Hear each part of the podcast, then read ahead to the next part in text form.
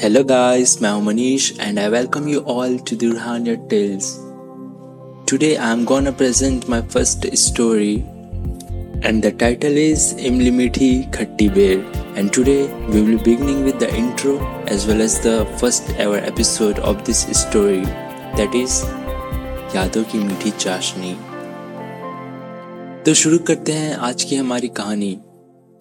युगल किशोर खोकर। यह वो नाम है जिसे ना तो मैंने कभी याद रखने की कोशिश की थी और ना ही कभी अपनी डायरी का हिस्सा बनाने की। पर न जाने क्यों, मैं आज इतने सालों बाद उसकी कहानी आप सभी से बयां करने जा रहा हूँ। कुछ तो अनूठा ज़रूर था उस महज चार साल के बच्चे में। हम एक ही स्कूल में हुआ करते थे, पर वो मुझसे तीन चार क्लास पीछे था। हम एक ही स्कूल बस से आना जाना करते थे पर स्कूल में घुसने के बाद न जाने वो कहाँ गायब हो जाता था। मानो घने बादलों के पीछे साँझ का सूरज कहीं छुप सा गया हो। ना ही मैंने कभी उसे लंच ब्रेक पर अपने दोस्तों संग खेलते देखा और ना ही कभी असेंबली हॉल में मॉर्निंग प्रेयर के वक्त। हाँ लेकिन रोज सुबह मेरी उससे मुलाकात ज़रूर होती थी। वह तब मेरी उम्र का तो बिल्कुल भी नहीं था और कद काठी में भी मैं उससे बड़ा ही हुआ करता था। लेकिन नहीं पता क्यों, वो हमेशा मेरे सामने ही आ बैठता था। कभी अपने हम उम्र के दोस्तों से तो वो बातें भी नहीं करता था। उसने इसी साल ही स्कूल में एडमिशन लिया था और उसकी पूरे बस में शायद किसी और से दोस्ती भी नहीं थी। और तब तब शायद यही तो एक चीज़ थी जो उसे और मुझे एक जैसा बनाती थी। जिस तरह वह बिल्कुल अकेला, बस के कोने में चुप सा बैठा था। अपने में ही मगन। ठीक उसी तरह मैं भी हमेशा अकेला ही रहता था।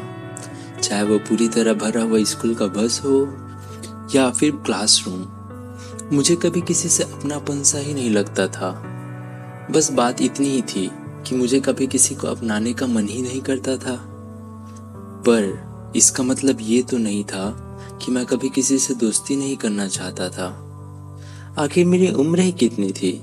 तकरीबन सात आठ साल। तब मैं भी बच्चा ही तो था। मेरा भी मन करता था कि मेरा भी कोई जिक्री दोस्त हो जिसके साथ मैं कभी खेल सकूँ, कभी उछल कूद कर सकूँ, तो कभी ज़रूरत पड़ने पर मदद भी कर सकूँ। कम से कम आज मेरी स्कूल की यादों में कोरे कागज़ सी महक तो नहीं होती। उनमें भी कुछ हँसी तो कुछ शरारतों के किस्से लिखे हुए होते तो कुछ पार्टनर्स इन क्राइम के भी। क्लास में टीचर के ना होने पर दोस्तों संग गप्पी लड़ाना, कभी क्लास में पीछे बैठकर लंच खा जाना टीचर के सवाल पूछने पर दोस्तों को इशारों में आंसर बताना। आज मैं फिर से इन सभी यादों को बुनना चाहता हूँ। मैं फिर से स्कूल के दिनों में जाकर ये सारी यादें ताज़ा करना चाहता हूँ। पर अब अब तो ना ही वो दिन रहे और ना ही वो दस्तूर। खैर अपनी कहानी में वापस आते हैं। इन्हीं कहीं यादों में ही कहीं एक याद उस छोटे बच्चे की भी है, जिससे मुझे बिना कुछ कहे, बिना कुछ सुने ही अपना पंसा लग गया। और शायद उसको भी तो मुझसे लगाव था। वरना वो रोज भला मेरे सामने आकर ही क्यों बैठता?